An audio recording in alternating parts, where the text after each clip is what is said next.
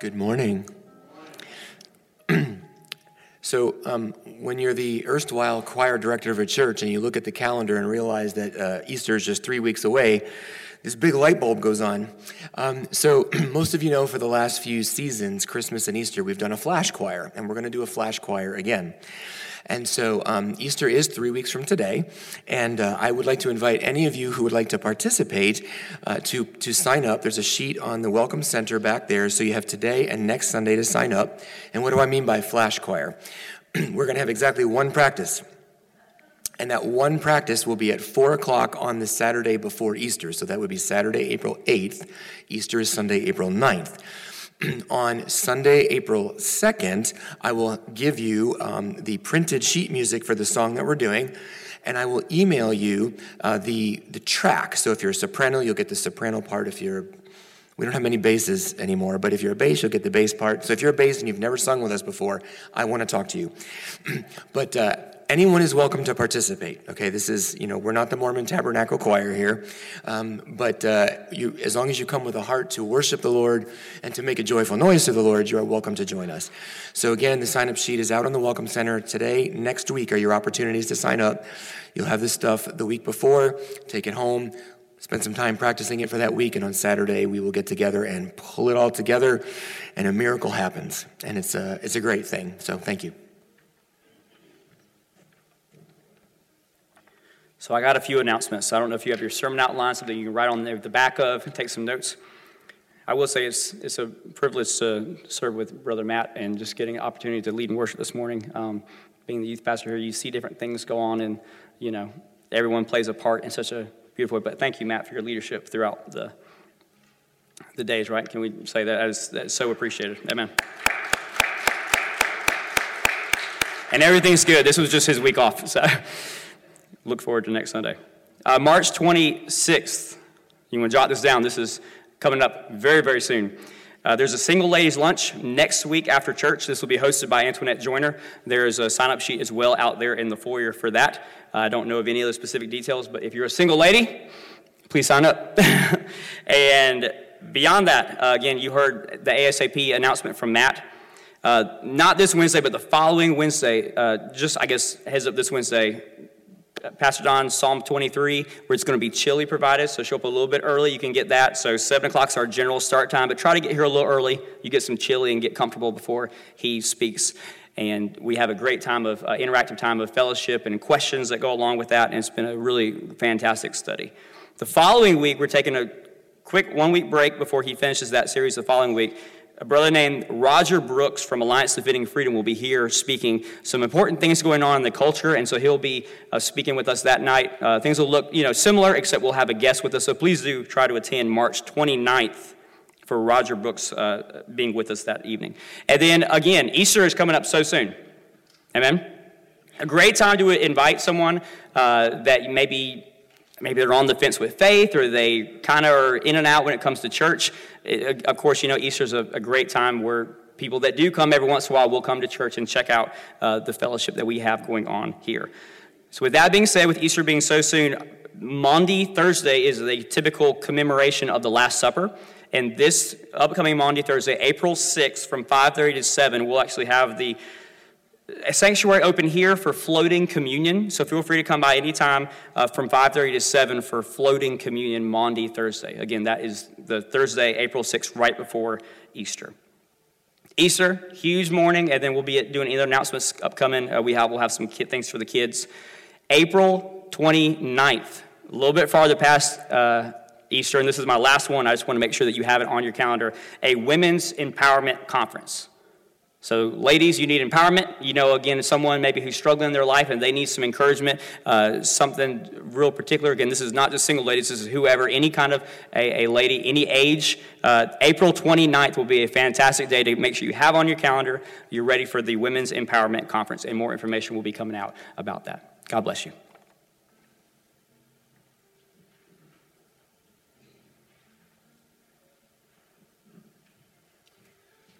A lot going on. Let me encourage you to do uh, put mark your calendar for the 29th, that Wednesday.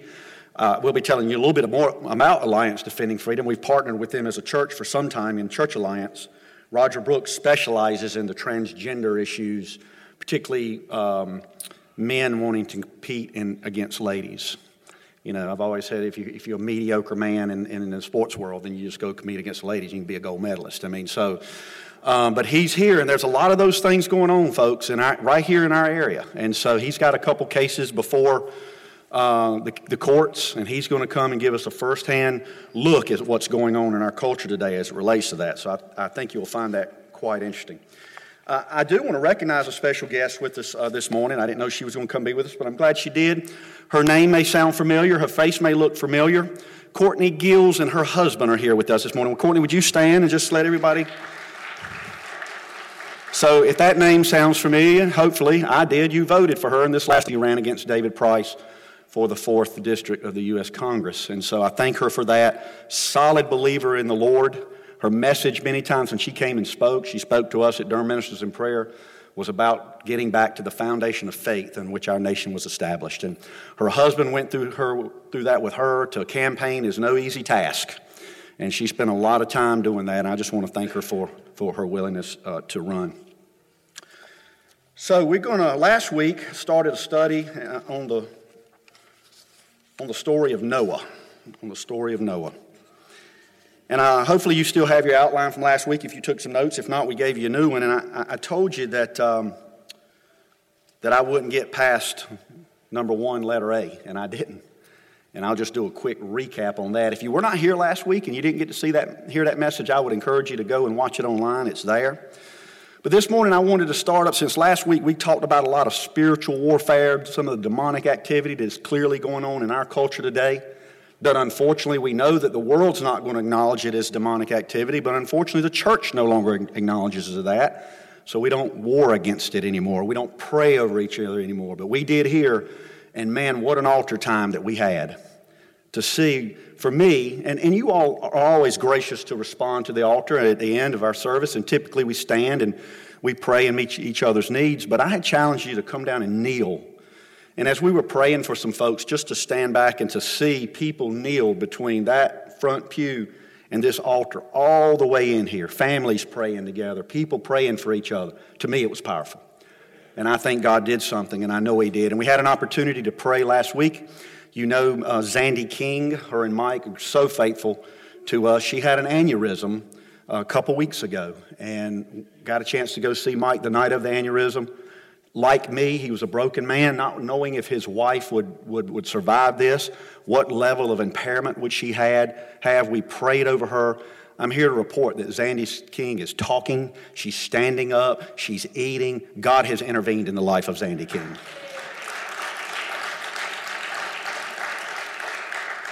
And I want to say that we we and, and many of you have had a chance to go up and see him. Mike sends his heartfelt appreciation to all the calls the people who've been to visit him. Uh, church, we've done what we're called to do, bear each other's burdens. And you've done that. And, and same with Bob Randall. Bob, we prayed over him last Sunday. He had a ankle replacement surgery. went well. Bob is doing well. Uh, and now you may notice that uh, Brother Dan and Sister Josie, who are so faithful all the time, are not here. Josie's facing some health challenges. But I'm convinced that God's not done. He's still in the miracle business. We've prayed over him. and We're going to keep praying over him and look for a miracle for Sister Josie as well. So, uh, and as well, he appreciates all the prayers uh, as well. So, but this morning I thought I would st- lighten it up just a little bit before I got started and say, give you um, 11 lessons that you can learn from Noah. 11 lessons that you can learn from Noah. First, don't miss the boat. We're all in the same boat. Plan ahead. It wasn't raining when Noah built the ark. Stay fit. When you're 600 years old, someone may ask you to do something big.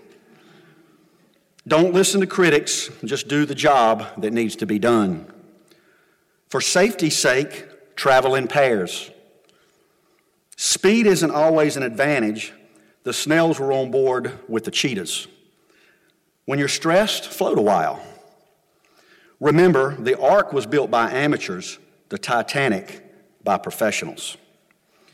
No matter the storm, when you are with God, there's always a rainbow waiting. If you have your Bibles, if you'll turn with me to Genesis chapter 6, Uh, hopefully, between the last few weeks, you've had a chance. We, we're in a series now that I've titled In the Beginning. Uh, we're going to take a, a, broad look at the book of Genesis. You could really preach through the book of Genesis for years. So, we're looking at some of the broader themes. We've covered the creation, we've covered the fall of man, and now we're, we've moved up to Noah. And I'll be sending out the scripture reading well before, and I hope that you've been able to read. And maybe you have some questions for me. I might have some questions for you. I certainly don't know it all, uh, but I hope you're able to read and, and follow along as we go through this. But the, the text this morning comes from Genesis chapter 6, verses 1 through 14. It says, Now it came to pass when men began to multiply on the face of the earth, and daughters were born to them, that the sons of God saw that the daughters of men, that they were beautiful, and they took wives for themselves of all whom they chose. And the Lord said, My spirit shall not strive with man forever, for he is indeed flesh, yet his days shall be 120 years. There were giants on the earth in those days and also afterwards, when the sons of God came into the daughters of men and they bore children to them. Those were the mighty men who were of old, men of renown. Then the Lord saw that the wickedness of man was great in the earth, and that every intent of the thoughts of his heart was on evil continually. So the Lord said, I will destroy man, whom I've created from the face of the earth, both man and beast, creeping thing and birds of the air, for I'm sorry that I have made them. But Noah found grace in the eyes of the Lord. This is the genealogy of Noah. Noah was a just man, perfect in his generations. Noah walked with God. And Noah begot three sons Shem, Ham, and Japheth. The earth was corrupt before God, and the earth was filled with violence. So God looked upon the earth, and indeed it was corrupt, for all flesh had corrupted their way on the earth. And God said to Noah, The end of all flesh has come before me, for the earth is filled with violence through them, and behold, I will destroy them with the earth. Make yourself an ark of gopher wood, make rooms in the ark, and cover it inside and outside with pitch. Lord, I thank you for your word. Lord, I just thank you for your presence that we've felt here already. God, it, it, makes this easier. I know, I know that the people's heart have been prepared to hear what you would have to say to them. So, Lord, I just pray for an anointing over these words. These words are not my words, but your words, and a heart prepared to receive them. In Jesus' name. Last week, when I opened this, I said the problem with the story of Noah is oftentimes we think it to be a good story, maybe even a fairy tale, because we've all heard it. If you're raised in church, you know the story of Noah, the ark, two by two, the animals. And popular culture likes this story. There's been many movies made about it. So if we're not careful, we begin to see this as a neat story, but it's not just a it's not just a story, a fairy tale.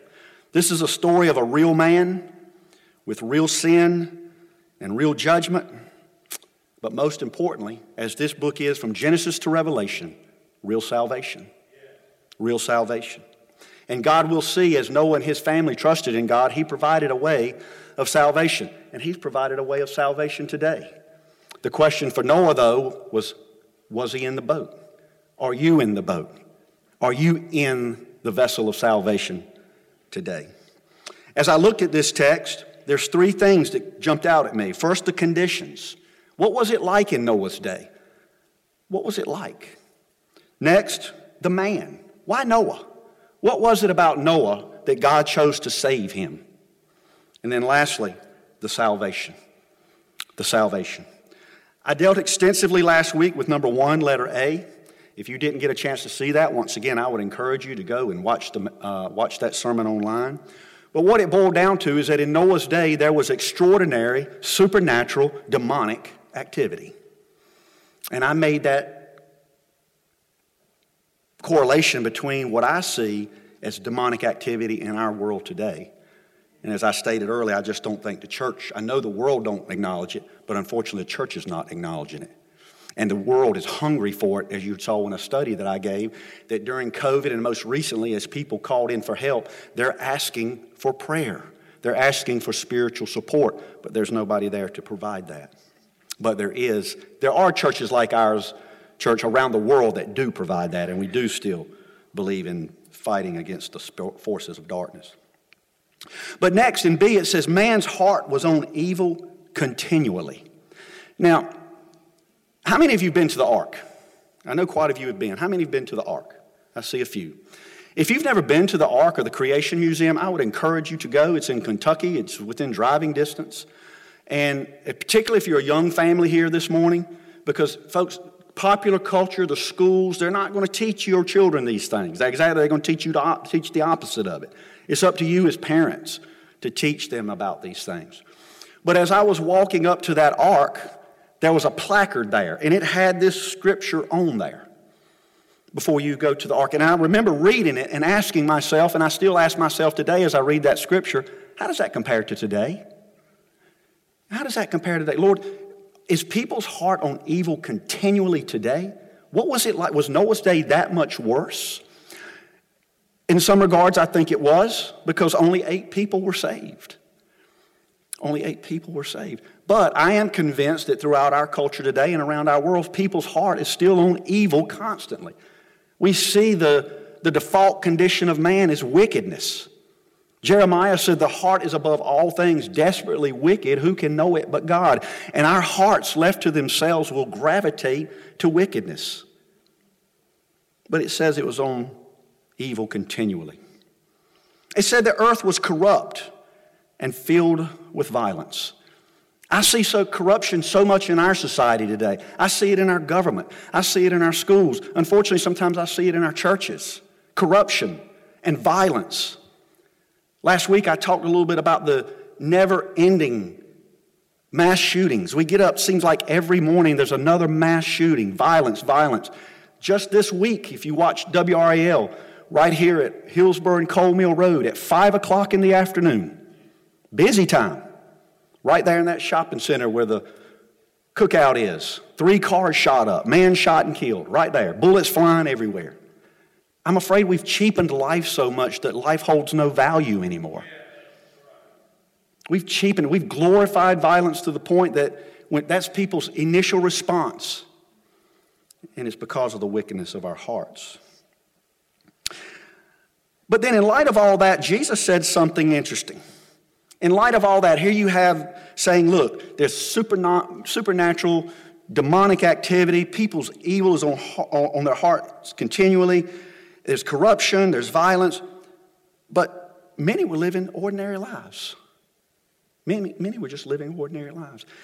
Jesus in Matthew 24, which is often known as the Olivet Discourse, the reason it's known as that is Jesus is in the Mount of Olives in Jerusalem. And he's teaching to his disciples, and his disciples want to know something that we really all want to know. Aren't we all somewhat fascinated with end time stuff? Our world's fascinated with it. Everybody is, Lord, when's the end of the age? That's what they wanted to know. And nobody knows. There's been books, 88 reasons why Christ is going to return in 88. And you had all kinds of stuff. Nobody knows. But Jesus said we can discern the times. And there's a lot of people who've been studying Bible prophecy a long time that say we're in a unique time in our nation. Are we in the last days? Yes. When Jesus ascended to heaven, that was the last days. Are we in the last of last days? Sometimes I think we may be. We can't just get fixated on what's happening in America. Look at what's happening around the world. I particularly am paying attention to the fact that you got Ukraine and China trying to form a, uh, uh, I mean, Russia and and China trying to form an alliance. I just, I see a lot of things. Benjamin Netanyahu is once again the prime minister of Israel. When I see all those things, I, I kind of keep an eye in the sky. But, but most people don't. Most people won't. This is what Jesus said it would be like. He said, But as the days of Noah were, so also will the coming of the Son of Man be. For as in the days of Noah before the flood, they were eating and drinking marrying and giving in marriage, until the day that Noah entered the ark, and did not know until the flood came and took them all away. So also will the coming of the Son of Man be. So apparently, in the midst of all the violence, in the midst of all the corruption, people were living their lives, not unlike today. I get up each day just like you do, and I go, I go about my day. I have work to do. I, some of you are younger. You're trying to get your kids to school. You're trying to get them to ball games. You, you, life is going on. And it was here. It was here. And in Noah's day, there was only eight people that were concerned about what was coming. No one else was. Most of the people who go about the culture today, living their lives, doing the things they're doing, they're not the least bit interested or concerned about end times things. They mock and scoff at that. Most of them, I think, is the Bible calls a depraved mind often. So at some point, God can turn us over to a depraved mind. Pastor Don gave one of the best definitions of that I've ever heard. It's a, it's a mind and a heart devoid of judgment. How many of you think sometimes people who live in wicked lifestyles get up and think, is today, today, I will face God's judgment? God's judgment scares me, folks. I'm concerned about God's judgment in my life. It's, it's, a, it's a catalyst to make me want to live holy before Him. But I know a lot of people, they have no concern for that whatsoever. It never crosses their mind that this could be the end of time. So we see the conditions demonic activity, evil hearts, corruption and violence. But even in the midst of that, people are living their lives. What about the man? In the midst of all that, it says, But Noah, but Noah found grace in the eyes of the Lord. We think of grace, I think, too often as a New Testament only concept. We say things like, We live in the age of grace, and we do. We're not under the law, we're under the grace, and we are. But understand that everything that we receive from God, from Genesis to Revelation, is by God's grace, God's unmerited favor. When God told Adam and Eve, I'm not going to curse you because you sinned, I'm going to curse the serpent, I'm going to curse the ground, that was because of the grace. He, he extended unmerited favor to Adam and Eve. But they, they, their sin resulted in consequences. But Noah found grace in the eyes of the Lord. This is the first time the word grace is used in the Bible. And Noah is a very significant man in the story of redemption and he's mentioned 50 times in nine different books. And we can know that he's a real man, and this was, was a real incident because Jesus himself, as we saw in Matthew, spoke of him. He said, In the days of Noah. It was a real man and a real event.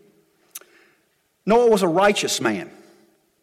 This is the first time this is mentioned in the Bible. The word righteous is our standing with God. Righteousness refers to our standing with God. My righteousness, your righteousness, the Bible tells me, is as filthy rags. The only righteousness that I have, the only righteousness that you have that will matter is the righteousness of Christ. Anything else is filthy rags. And if we stand before God on a judgment day with anything other than covered in that righteousness, we'll be eternally lost. It's the first time that righteousness is used. Not only that, Bible says he was a preacher of righteousness. He was a preacher of righteousness. He tried to tell people, judgment's coming. He tried to tell people about God. He tried to tell people that what was going to happen, what God had revealed to him. And there, fortunately, there's people who stand behind pulpits from coast to coast and around the world saying the same thing. And unfortunately, it seems like it's received many times the same ways. He was a preacher of righteousness, according to 2 Peter 2 and 5. Noah was blameless in his generation. The King James and the New King James say he was perfect. That's not the best translation there. If you read that translation, the better word is blameless. Righteousness refers to our standing with God, blameless refers to our standing among men. Better synonyms there would have been Noah was a just man and Noah was a man of integrity. Let me ask you would people say you're a person of integrity? If we're followers of the Lord, does our lives exhibit integrity? Integrity has been defined of what you do when no one's looking, what you do when you think you can get away with something. We know we never get away with it with God, but what will you do if you feel like you can get away with it? Noah was a just man, Noah was a man of integrity. He had a blameless reputation amongst his peers. Noah walked with God. Noah walked with God. Maybe that's because Enoch. Last week we looked a little bit at the genealogy of Adam, and we saw in that there was a man named Enoch. And the Bible says Enoch walked so closely with God that God took him. Just took him out, took him away. Two people never died Enoch and Elijah. And Enoch was Noah's great great grandfather. How many of you have uh, family reunions? How many of you have family reunions? And when you get together with your family reunions, do you kind of talk about your family tree a little bit? Well, we do. We do. Can you imagine that family reunion? Hey, do you know about, did, did y'all hear about great great grandpa Enoch? Yeah, what? Yeah, no, tell us about great grandpa Enoch. He walked so close to God, God just took him. He's gone. Now, that's a spiritual heritage. But here's the, here's the thing we all, I'm thankful for my spiritual heritage. A few, a couple years ago, I did a Wednesday night study on our, on our natural heritage and our spiritual heritage. And I asked the congregation, I said, raise, your hand and tell me who you credit your spiritual heritage to. Man, and so many people just wanted to tell the story, tell the story. Because we all think about that grandmother or that great grandmother or maybe our father or mother or whoever that kind of led the family in faith. I, I, my dad's mother, my grandmother, Madge Williams is ours, a Mormon. God saved her out of the Mormon church. Her whole family disowned her. One of the founding members of Evangel Assembly of God. It was hard for her to be a follower of Christ. It cost her something. So her faith was strong. And she led my dad and her kids to the Lord, who led me to the Lord. And I've led my children to the Lord. And I hope my grandchildren are led to the Lord because that's God's design. It's not the school's responsibility. Every time I hear that, I listen, I know people say, well, we went south and we took prayer out of schools. I, I, I'm with you. But it was never God's design for the schools to teach your children about the fear and the admonition of the Lord. That's the family's responsibility. And I'm afraid we've kind of relegated it, kind of like we've relegated the spiritual warfare. It's our responsibility. But Noah walked with God. And lastly, Noah was obedient. In Genesis 6 and 22. It says, Then Noah did according to all that God had commanded him. God told him Noah exactly how to build that ark. Exactly how to build that ark. And it wasn't easy for Noah to be obedient. It took him 120 years to build that boat. 120 years. And you know what was interesting? He's building this boat and he's, people are coming. Can you imagine? People are coming around. Now, in the movies, and a lot of times people will say, well, they laughed at Noah, they mocked Noah. The Bible doesn't tell us that. I think we can draw that conclusion in that he's the only one and his three sons that are trusting in God, believing in God. And so surely everybody else is like, Noah, what are you doing? I'm building a boat. Why? It's going to rain. Water's coming out of the sky. And you might think, well, that's not that big a deal. Well, it had never rained before. The earth up until that time was watered from the bottom. So Moses said, Look, this whole earth is going to be flooded with water, and you know, I, I, come get on this boat. There's there'll be room for me on you. No, you're crazy. You're crazy. And no doubt his sons, can you imagine his sons? Dad, can't we just go do what everybody else is doing? Can't we have fun like everybody else? Why we got to build this boat? Why we got to come to church? Why we got to study God's Word? Nobody else is doing it. Because judgment's coming, son. Because judgment's coming. He was obedient. He did what God told him to do. That's the conditions. That's the man. And now the salvation. Noah said, Hey, judgment. God told Noah, judgment's coming in Genesis 6 and 13. God said to Noah, The end of all flesh has come before me, for the earth is filled with violence through them, and behold, I will destroy them with the earth. But people scoffed and they made fun. Not unlike today. Not unlike today. 2 Peter 2 3 through 7. Peter, talking about the coming judgment as well, says this Knowing this, that scoffers will come in the last days. There were scoffers in Noah's day. Scoffers will come in the last days walking according to their own lusts. That's not necessarily sexual lust, that's greed, everything else that we think about. Scoffers will come in the last days. And saying, Where's the promise of his coming? And so there's people, maybe you've shared this with your family, with your loved ones, and your time of witness, and your friends. There's preachers who are saying it. Judgment's coming. And people are scoffing, saying, Where? You've been talking about the return of the Lord since he left. When's it coming? I don't believe it anymore. Or nobody's telling them that anymore, so they just laugh and they laugh and they laugh. I, I, was, I saw something on Facebook one time where we were referred to as, Are y'all some of those rapture nuts? I'm a rapture nut. I'm a rapture nut. I ain't going to sit here and get, get into a theological fuss over you about whether it's pre trib or post trib, but what I am telling you is he's coming back. He is coming back. And they'll be saying, Where's the promise of his coming? For since the fathers fell asleep, all things continue as they were from the, from the beginning of creation. For thus they willfully forget that by the word of God the heavens were of old, and the earth standing out of water in the water, by which the world that then existed, being flooded with water. But the heavens and the earth, which are now preserved by the same word, are reserved for fire until the day of judgment and perdition of ungodly men. Peter saying they laughed at Noah. God preserved the earth until he sent the flood. And that same word is preserving this earth today, is preserving his people, is preserving his church until the day that the earth will be, be destroyed again. But it won't be destroyed by water, it'll be destroyed by fire. Judgment is coming. But he told Noah, he said, Noah, build yourself an ark. Build yourself an ark. In Genesis 6 14 through 15, Noah said, Make yourself an ark of gopher wood, make rooms in the ark, and cover it inside and outside with pitch. And this is how you shall make it. The length of the ark shall be 300 cubits in its width, 50 cubits, and in its height, 30 cubits. You shall make a window for the ark, and you shall finish it to a cubit from above, and set the door in the ark in its side, and you shall make it with lower, second, and third decks. I have a picture of the ark. If you could look up at your screen, I think Christy's going to put it up.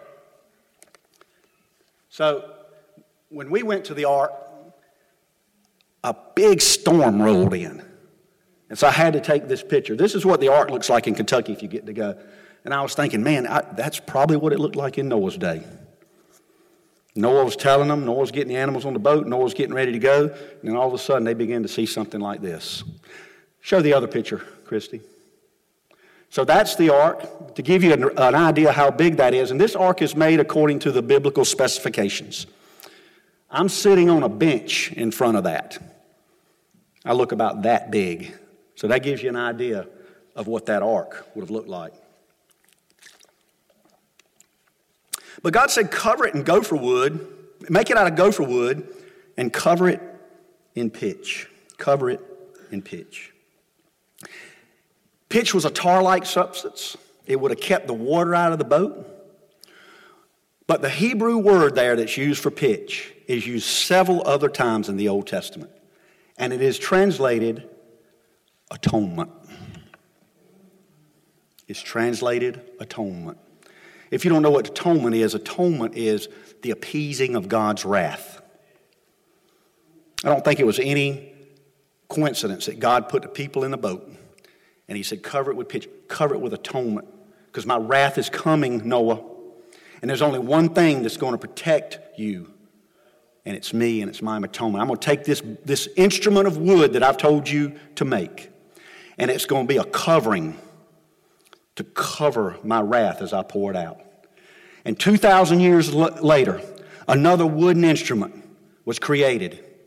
And the Son of God hung on a cross. And he made atonement for my sin. And he made atonement for your sin. Because God's wrath had to be poured out on something. Because he's just. And that wrath was poured out from heaven and it was poured out on his son. So I don't have to take it. I deserve God's wrath, but he gave me his grace. And it's no coincidence that it was atonement. It was atonement. But they had to be in the boat. And in that boat, there was only one door. Only one door. John 10 9, Jesus said this I am the door. If anyone enters by me, he will be saved and will go in and out and find pasture. Yeah. Pastor's teaching on the 23rd Psalm. We're sheep. Sheep are dumb animals. Sometimes we're dumb people. But Christ said, You put your trust in me. I'm the door. I know in our tolerant world today, and I'm thankful that we live in a nation where people are free to worship as they please. I think that was part of the bedrock. But the reality of it is, Jesus said, I am the way, the truth, and the life, and no one comes to the Father but by me. That's our message. It will always be our message. We will never compromise that message. There was only one door of the ark, there's only one way of salvation, and that is Jesus of Nazareth. That was an instrument of salvation, it was a boat. The instrument now is a person. You had to be in the boat. The question is, are you in Christ? Are you in Christ? There's the covenant. First mention of covenant here. A lot of firsts in the life of Noah. First mention of grace, first mention of righteous, first mention of a biblical covenant. A covenant is nothing more than what we would say today is an agreement. It's a contract. In the Bible, it's always a lesser, a greater to a lesser. Jesus, God Himself, is saying, No, I'm making an, agree- I'm making an agreement with you. You trust me, you put your faith in me, you, you follow me, and I'm going to protect you and your family from the wrath that is to come. It was a covenant. And then there is the salvation. In Genesis 7 1, then the Lord said to Noah, Come into the ark, you and your household, because I have seen that you are righteous before me in this generation. Notice what he said to Noah. He said, Come into the ark. He didn't say, Noah, go in the ark. He said, Come into the ark. God was in there with Noah. Maybe you're in the storm of life today. If you're in Christ, He's not saying, Go. He's saying, Come. I'll be in here with you. I'll be in here with you. I'll see you through this. And He saw Noah through. He said, Come into this ark because you are righteous before me. And then in 716, it said, So those that entered, male and female, there's that male and female thing again. I think God was trying to tell us something. Went in as God commanded him, and the Lord shut him in. That's a huge door, folks. I mean, look, that, that picture's not up there anymore, but it was a huge door. Noah just couldn't have went out there and pulled it up. The Lord himself shut the door. You know, and it said that Noah was a preacher of righteousness. And so as I thought about this, I wondered, probably a pretty good chance, that Noah stood at the edge of that door. And can you imagine? I would imagine that here's this huge boat. They've never seen anything like it. I would imagine there would have been crowds out there saying, Noah saying, hey, it's about to rain, judgment's coming. I can imagine that Noah stood out there and said, Would anyone come in? There's plenty of room for you. Come on onto the boat. It's about to rain. Judgment is coming.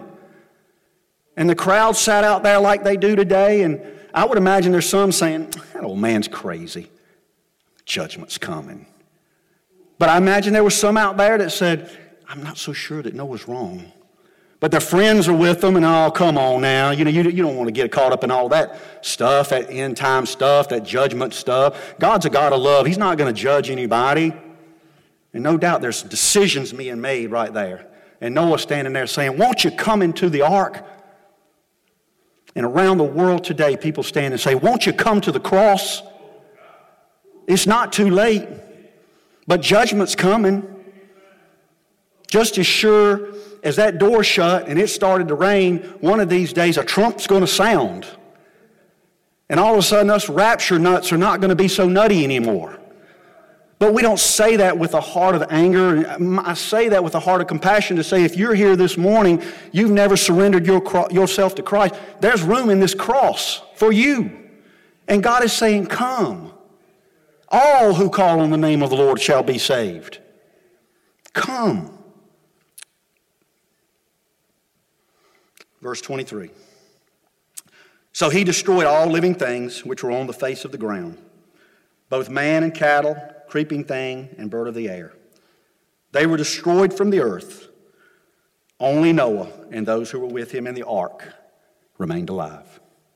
God saved him because he trusted him. God will save you today if you'll put your trust in him. I'm going to ask the um, praise team if they'll come up.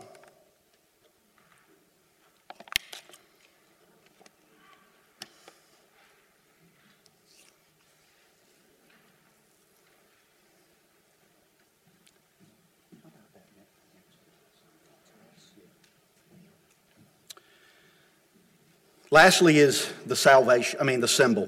The symbol. How many of you love to see a rainbow? I mean, it, it's, it's majestic, isn't it? How many of you seen a double rainbow? It's just cool. How many of you search for the pot of gold at the end? Nobody. That's God's promise to us. And, and, and, just as I said that the creation reveals God to us, when I see a rainbow, I mean, one of those that you can really see, I, I, I see God in it. I feel God in that. And I see, and I remember the story of Noah, how God saved, man, saved eight people because they would trust him. And I remember the cross, how God has saved me because of the cross. But in Genesis 9 12 through 17, it reads like this And God said, This is the sign of the covenant which I will make between me and you and every living creature that is with you for my perpetual generations. I set my rainbow in the cloud, and it shall be a sign of the covenant between me and the earth. It shall be when I bring a cloud over the earth that the rainbow shall be seen in the cloud. And I will remember my covenant which is between me and you and every living creature of all flesh, and water shall never again become a flood to destroy all flesh. The rainbow shall be in the cloud, and I will look to it to remember the everlasting covenant between God and every living creature of all flesh that is on the earth. And God said to Noah, This is the sign of the covenant which I have established between me and all flesh that is on the earth. I'm going to ask everyone in this to stand with me.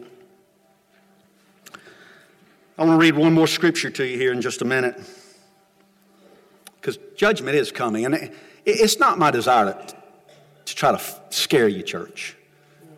I, I don't know that Noah wanted to scare people. I think he cared about his fellow man. And here at Bethel, we care about you. And if you're outside the saving grace of Jesus Christ, the Bible says this is appointed unto once to man once to die, and after that, the judgment. And so we know judgment is coming. We know there's end time things. We know there's going to be a rapture. We know there's tribulation. All those things that we've studied extensively at the, at the end of last year in our church. But the reality of it is, every person who, who passes away, particularly if it was tragic, young people in particular, think about young people. I think about this a lot of times when I hear young people passing away a car wreck or accident or something. And I always, first thing that comes to my mind is when they got up that day and took their shower and got ready to go about their life, they had no idea. This is the last day that I'll walk this earth. Today I will stand before Christ. That's reality. It's not to scare you, but it is reality. And I just hope that you will give that some thought. And if you're not in His saving grace today, you can be. He stands there and says, There's room at the cross. Judgment's coming. There's room at the cross. He will no wise cast anyone out. Because the end of all things is going to come one day, and I'm going to see another rainbow. Revelation 4 1 through 3 says, After these things, I looked, and behold, a door standing open in heaven. And the first voice which I heard was like a trumpet speaking with me, saying, Come up here, and I will show you things which must take place after this. Immediately I was in the Spirit, and behold, a throne set in heaven, and one sat on the throne. And he who sat there was like a jasper and a sardius stone in appearance. And there was a rainbow around the throne in appearance like emerald. I'm going to see that one day. Not because I'm good, not because I'm righteous, but because I have found grace. God has poured out His grace. He poured out that grace at the cross. And there was a day in my life when I knelt down and recognized, my sinfulness and said, Lord, have mercy on me, a sinner. And He come in he flooded my soul. And there's a lot of things going in the world to be scared about today. I'm not scared of that. I'm not scared of that because I know I'm safe in the arms of Jesus. And you can be this too this morning. I'm going to ask everyone if you'll bow your head and close your eyes for just a minute. If you're here this morning and you have felt a tug at your heart, that's not me. That's not my preaching. That's the very Holy Spirit of God saying, Come to the cross. If you're here this morning, this altar is open. Nobody's going to laugh. The, what, what concerns me and what concerns the leadership of this church oftentimes is We feel like people let their pride keep them from coming down. Nobody, look, nearly everybody in this church at one time has surrendered their self to Christ. It's the greatest thing you'll ever do. Billy Graham said, I have never met a man who decided to follow Christ, who surrendered himself to Christ and lived and regretted it and said he regretted it. I've talked to some people who've regretted a lot of things. That's not one of them. This altar is open. I'm only going to wait just a moment.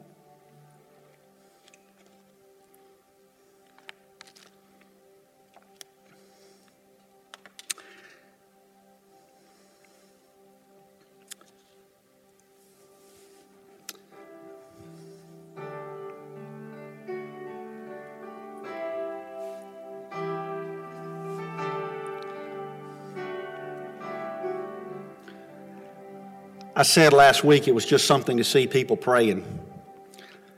And so I want to challenge you this morning. I, what, what, we're going to do is, is we're going to end our service. We'll say our service is officially over because I know you have things after church. But maybe you're here this morning and you say, Brother, I have a need. Or I just want to spend some time before God. I want to thank Him for something. You know, a great acronym is, is ACTS. I just want to come adore Him. I just want to come praise Him for who He is. Maybe there's something you struggle with this week. You want to say, I want to come kneel down and confess my sins. Or you're just thankful. God's been good to you over something. You just want to come and kneel in an altar and say, God, thank you. Thank you. And then there's supplication. We go straight to supplication. We have needs. We all have needs. So as they begin to pray, I'm going to ask if you want to come forward and kneel and stand, and then after that, we'll spend a little time and we'll, we'll, we'll ask for specific needs. But for the next few minutes, as our praise team prays, this altar's open to you and you can come down and, and spend some time before God.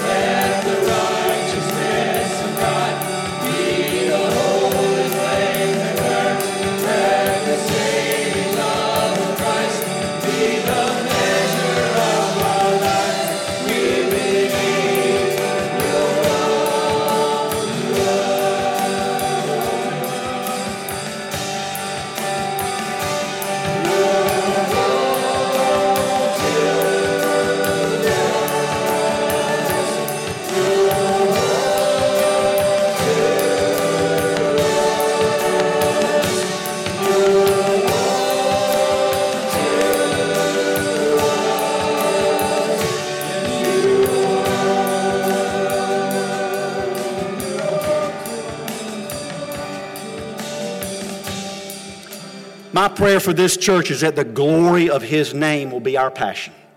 Not our building, not our programs, not our money. The glory of Jesus' name will be the passion of our church. When that's the passion of our church, God will move in our midst. If you have a special need this morning, a need of healing, finances, uh, sickness, if you want to raise your hand, I know some are already being ministered to. Somebody will come and pray with you. Can I get somebody to pray with Delois? Anyone else? Anyone else? Anyone else? The praise team, I'm, uh, our service is officially ended. You're free to stay here and pray as long as you would like. They will continue to play, and you're free to stay and worship as long as you would like. If you're visiting, I'd love to meet you out in the foyer before you leave. Praise God. Thank you for coming and being with us today.